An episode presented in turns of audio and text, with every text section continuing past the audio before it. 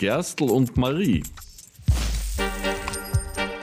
Der Podcast der Münze Österreich. Wir erzählen Geschichten rund um Münzen und wie man sie vermehrt. Anleger Spezial. Einmal im Monat geht es bei Gerstl und Marie um das Thema Gold. Wie entwickelt sich der Goldpreis und wann macht es Sinn, zu kaufen oder zu verkaufen? Was sollte man überhaupt beim Goldkauf beachten? Darüber spricht die Händlerin der Münze Österreich, Andrea Lang, mit Expertinnen und Experten aus den großen Finanzmetropolen weltweit. Mein Name ist Andrea Lang und ich bin in der Münze Österreich für den internationalen Goldmarkt verantwortlich. Ich handle mit Wiener Philharmonikern, mit Dukaten, mit Baren weltweit, Singapur, Tokio, Los Angeles, alle Plätze dieser Erde kaufen von der Münze Österreich. Und deshalb reden wir heute über Gold. Diesmal im Gespräch Magister Gernot Meyer von Schöller Münzhandel. Das Unternehmen mit Sitz in Wien handelt mit Edelmetallen, Sammlermünzen und historischen Münzen und Banknoten. Guten Tag, wir haben heute einen Gast, der ein Experte ist in vielen Bereichen im Edelmetallgeschäft. Er hat bei der Geldservice Austria gearbeitet, bei der österreichischen Nationalbank, wird uns vielleicht gleich erzählen, welche Rolle, und leitet jetzt den Schöller Münzhandel, verkauft Sammlermünzen und Anlageprodukte. Und was für unser heutiges Thema ganz wichtig ist, er kauft auch an. Wer immer jetzt auf der Suche ist, wo gebe ich mein Gold hin, außer meinem Tresor, wo kann ich es denn auch wieder zu Geld machen? Gernot Meyer in der Renngasse in Wien im ersten Bezirk ist eine gute Adresse. Gernot, erzähl ein bisschen. Du warst bei der Geldservice Austria. Was hast du dort gemacht und jetzt bist du im Scholler Münzhandel? Ah, die Geldservice Austria, das ist schon so lange her, das ist schon, da bin ich 2000 hingegangen. Ich war mit dem Erich Vogel der Erste und der Zweite, wurscht, jetzt haben wir auch immer der Erste war, Mitarbeiter der Nationalbank, die das damals neu gekaufte Unternehmen zum Führen und Ummodeln gebracht haben. Also das heißt, wir mussten damals die gesamte Akquise machen, alles für den Eurotausch vorbereiten und wir beide waren nicht nur die Kinder der ersten Stunde, äh, sondern auch die, wo jeder gesagt hat damals, das ist vielleicht äh, ein etwas halsbrechenderisches Ereignis. Und ich war dort für alle wirtschaftlichen Agenten zuständig, für alle sicherheitstechnischen Sachen, für alle gewerberechtlichen Sachen, fürs Consulting, für ja, was weiß was noch. Es ist wirklich schon lange her. Und seit jetzt 15 Jahren bin ich beim Schöller wie ich dann gefragt worden bin, ob ich vielleicht dorthin gehen wollte, war der Umsatz so hoch wie der Verlust ungefähr. Und da denke ich auch jeder gesagt, dass ich wahnsinnig bin, dass ich das mache. Aber es ist sich durchaus ausgegangen mittlerweile. Machen wir für den Konzern genug Gewinn, sagen wir mal so.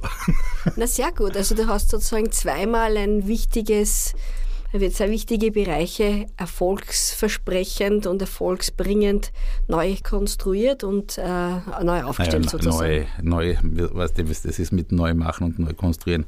Ich hatte auch immer das Glück der Zeit.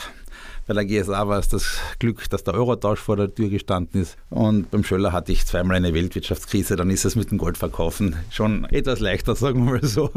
Also in Krisen höre ich, man muss nicht gerade eine Weltwirtschaftskrise sein, aber in Krisen kaufen die Menschen Gold.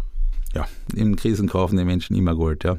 Oder Edelmetalle generell. Wobei in Österreich aufgrund der Steuersituation natürlich das Gold das ist, was am ehesten und am liebsten genommen wird. Und was ist deine Erfahrung? Bei dir kommen ja die Leute nicht nur Gold kaufen, also sie machen nicht nur Geld zu Gold, sondern sie machen auch wieder Gold zu Geld. Ja. So wie ist denn da in deiner Erfahrung jetzt die Tendenz? Ist das jetzt etwas, wo die meisten sagen, ich kaufe Gold, um darauf zu vergessen, weil es ist eine langfristige Wertanlage? Oder gibt es dann doch auch einige, die dann sagen, naja, wenn der Goldpreis jetzt so hinaufgestiegen ist, da mache ich doch auch einen guten Schnitt? Es gibt sicher beides.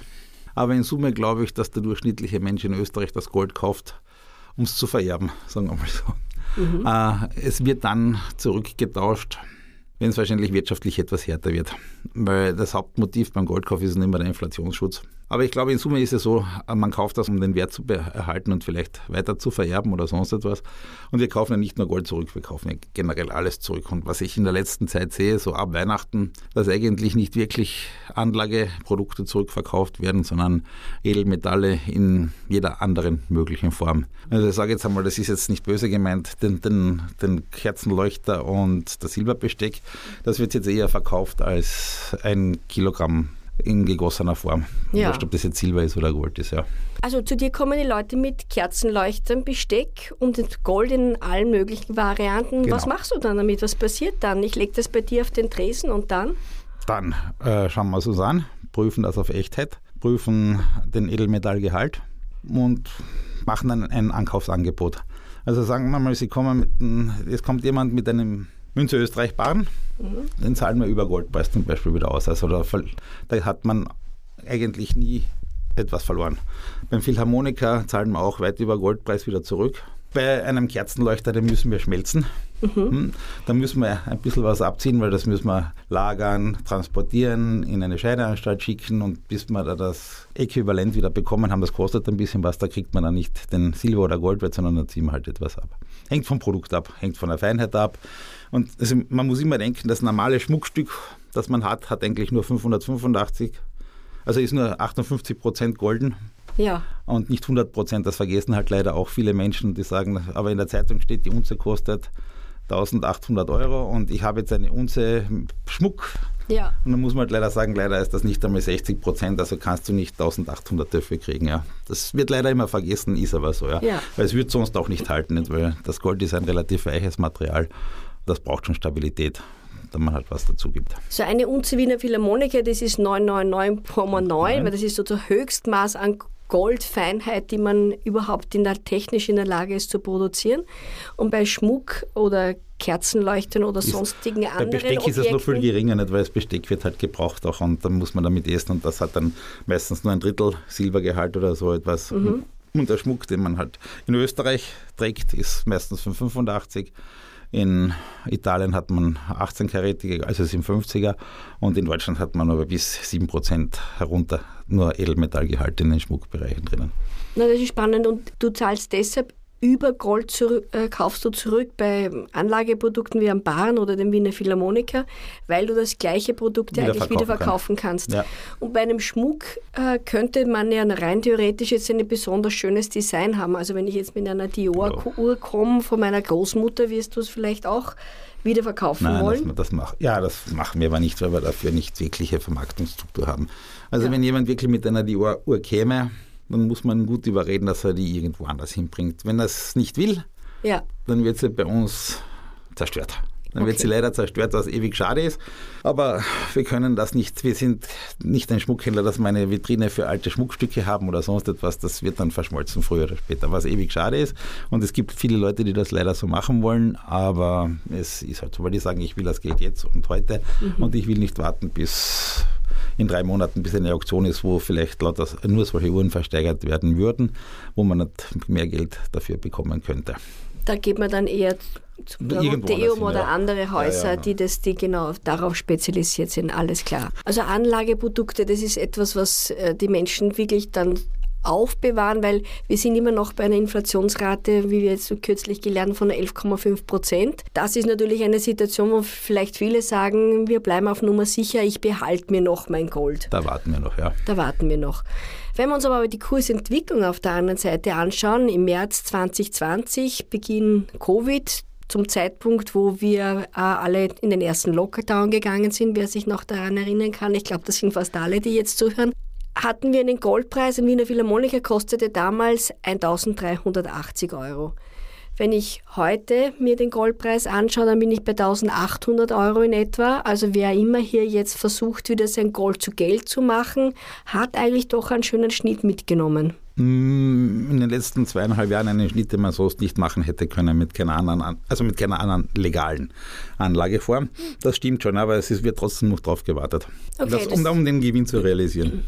Äh, die Menschen sind vorsichtig, weil sie sich ganz bewusst erkundigen und anschauen, wie sind denn die Daten und die Datenlage spricht immer noch für Gold. Wir haben eine hohe Inflation. Wir haben zwar jetzt, ähm, haben wir unlängste Woche gehört, drei Prozent Zinsen. Das ist zwar nicht immer das, was man wirklich dann am Sparbuch lukriert, aber immerhin, es sind die Zinsen auch etwas im Steigen, aber bei weitem nicht dort, wo die Inflationsrate ist. Es gibt immer noch einen Krieg in der Ukraine. Es gibt immer noch eine Energiekrise. Also viele, viele Gründe sprechen nach wie vor zu Gold und es kommt nicht zurück. Aber was schön ist für den einen oder anderen, der Gold gekauft hat, der kann sich jetzt denken, der Wert meiner Anlage ist auf jeden Fall gestiegen. Der ist auf jeden Fall gestiegen, der wird da. Ich sehe auch nicht, oder ich sehe kein einziges Anzeichen, warum der Goldkurs jetzt wieder mal fallen sollte. Es hat ja letztes Jahr auch, wie in Amerika die Zinsen zu steigen begonnen haben, da haben einige ETFs im April letzten Jahres 400 Tonnen Gold verkauft, ohne irgendwelchen sichtbaren Effekt auf irgendeinen Kurs. Ja. Und das wird wohl noch so bleiben. Also ich denke, man ist mit dem momentan noch auf der sicheren Seite, obwohl wir ja keine Kursempfehlungen abgeben, weil Natürlich nicht. Weil wenn, man das mach, wenn wir das machen würden, dann bräuchte man nicht mehr arbeiten. Sagen wir mal so. Äh, folglich können wir das auch nicht wirklich äh, seriös tun, aber es schaut so aus, als ob alles so bleiben wird und der Kurs auf einem relativ hohen Niveau sich einpendeln täte. Was in Summe für den Handel ja nicht immer das Beste ist, nur wenn der Kurs sich wirklich volatil bewegt, dann kann man auch viel handeln. Wenn er sich nicht volatil bewegt, dann handelt man auch weniger. Ja. Das hat man auch in den ersten Tagen des Jänner heuer gesehen. Mhm.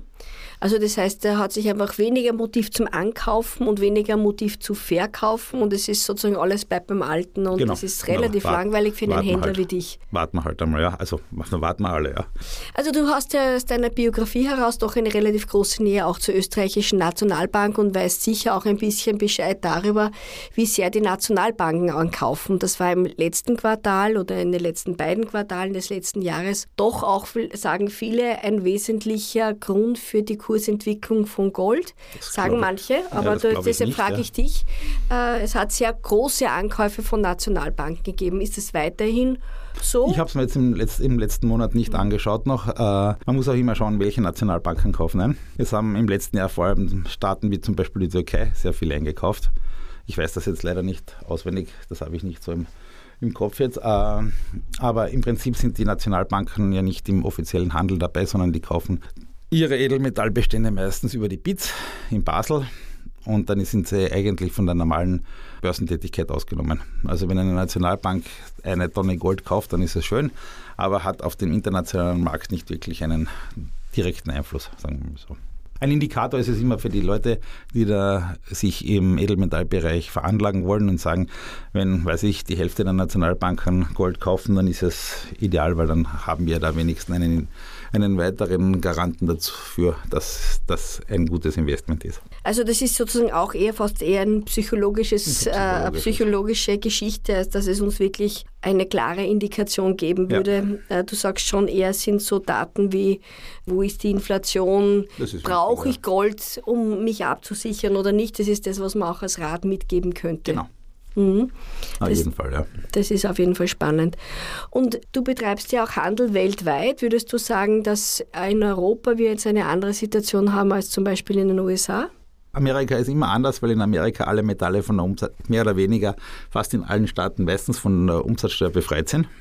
Und in Europa ist das doch nicht der Fall. Also in Amerika wird der Silber auch sehr viel gehandelt und Platin, was bei uns aufgrund zwischen 19 und 24 Prozent Umsatzsteuer, also über ganz Europa gesehen, ja nicht direkt so im Fokus ist. Äh, obwohl in Amerika sich die Situation im Vergleich zum letzten Sommer zum Beispiel schon etwas entspannt hat, dass die Nachfrage nicht mehr so, so stark ist, wie sie vor, im letzten Sommer war. Weil da hat man doch für eine Unze, also am, be im besten, das war glaube ich im August, hat die amerikanische Münze, wo der Goldpreis bei der Unze bei knapp 1700 Dollar war, Ex-Works auch 2500 Dollar verlangt. Also Das gibt es nicht mehr jetzt, ja.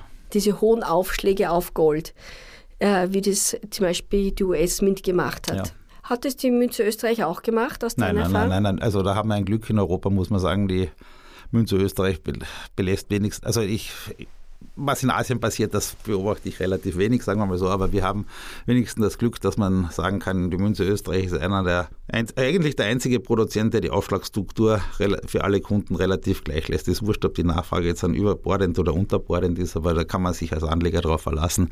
das, was man zahlt, dass es das auch wert ist und nicht überpreist ist. Ja, sage ich danke. Also du würdest sagen, das ist eine faire Preispolitik, Das ist eine die faire Münze Österreich Preispolitik, ja. betreibt. Eine sehr faire. Ja, wir sind auch die Münze Österreichs so ein bisschen, gehören wir den Österreichern und sind auch den Österreichern verpflichtet und das ist auch handlungsleitend für unsere Überlegungen. Wir wollen natürlich auch, dass sich alle fair behandelt fühlen. Würdest du jetzt einem Freund sagen, der sagt, du, jetzt Gernot, soll ich nicht einmal ein bisschen Gold verkaufen und dann Schnitt mitnehmen und dafür vielleicht, wenn der Goldpreis ein bisschen runtergeht, wieder einkaufen? Ist das eine schlaue Politik? Das kann man schon sagen, aber wie gesagt, da muss man die wahrsagerische Fähigkeit haben, um zu sagen, wann geht der Goldpreis wie viel hinunter. Mhm. Weil wenn mir jemand sagt, er verkauft- sein Gold und will was anderes dafür machen, also was weiß ich, er kauft sich, äh, fokussiert sich auf eine andere Veranlagungsform, da wüsste ich momentan nicht, was ich dem raten sollte. Ja, okay. Und dann gibt es andere Produkte.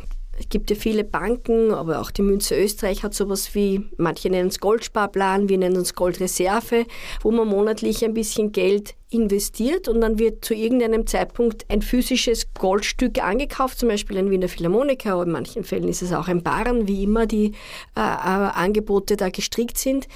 Man bekommt natürlich mit solchen Produkten sozusagen einen Durchschnittspreis über das Jahr. Ist das was, was auch Sinn macht, dass man sagt sozusagen, ich gleiche ein bisschen aus durch Ja, diesen sicher. regelmäßigen Ankauf äh, so die Volatilität vom Goldpreis? Natürlich, das ist wie wenn man institutionell das Gold hedgen würde. Also man macht eine Preisabsicherung damit, das ist durchaus so. Bestens muss man eigentlich sagen. Hängt davon ab. Wenn man natürlich sagt, man kauft Gold, weil man sich zu Hause unter den Kopfpolster legen will und jeden Tag streicheln, was man gekauft hat, dann ist das nicht das Wahre. Wenn man es nur rein zur Veranlagung macht, ist das sicher ein super Produkt. Ja, also weil es eben sozusagen genau diesen Durchschnittspreis Preis ergibt errechnet, und ich nicht in der Gefahr bin, dass ich mir denke, jetzt kaufe ich Gold und am nächsten Tag ärgere ich mich, weil der Preis ganz nach unten gegangen ist. Wenn er hinaufgeht, freue ich mich. Aber wer hat die Nerven, dass er jeden Tag in der Früh auf den Goldpreis schaut, außer du, du musst das machen. Ja, wir machen es alle zwei Minuten. Ja. Das ist klar. Na gut, das heißt sozusagen, wir können, du kannst auch, und darauf legst du ja auch Wert, äh, du gibst keine Tipps, du sagst, jeder muss selber wissen, wie er sein Geld veranlagt. Man kennt ja immer nicht die Situation jedes Einzelnen und wir kennen alle den Goldpreis nicht, weil sonst wären wir vielleicht jetzt auch nicht in Wien bei dem herrlichen Wetter in den Bergen oder vielleicht wäre es uns auch zu kalt und wir wären ganz weit weg, wie auch immer wir dann uns entscheiden würden. Das ist eben eine wichtige Geschichte, dass man sagt, den Goldpreis zu beurteilen ist retrospektiv, hinten auch ist man immer gescheiter, leicht, aber in der Vorausschau ist das etwas, was eigentlich niemand seriös wirklich machen könnte. Am Montag kenne ich die so Lottozahlen vom Sonntag auch, ja. Genau, so ähnlich ist es beim Goldpreis. Na gut, dann sage ich vielen Dank für das Gespräch. Ja, danke sehr für die Einladung. und Gerne äh, wieder. Alles Gute. Dankeschön. Das war das Anlegerspezial von Gerstl und Marie. Wir freuen uns sehr, dass Sie wieder dabei waren. Bleiben Sie dran, abonnieren Sie diesen Podcast, um keine Folge mehr zu verpassen. Und wenn Ihnen gefällt, was Sie hören, dann hinterlassen Sie uns doch eine gute Bewertung oder einen netten Kommentar auf Spotify oder Apple Podcasts. Und vor allem teilen Sie Gerstl und Marie mit anderen Interessierten. Vielen Dank, Baba und auf Wiederhören. Gerstl und Marie. Der Podcast der Münze Österreich.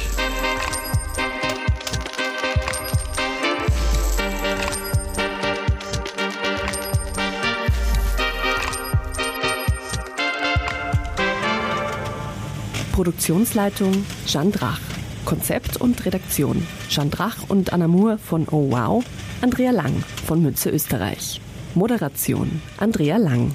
Produktion Anna Moore. Sounddesign Jeanne Drach. Dieser Podcast wurde produziert von Oh Wow.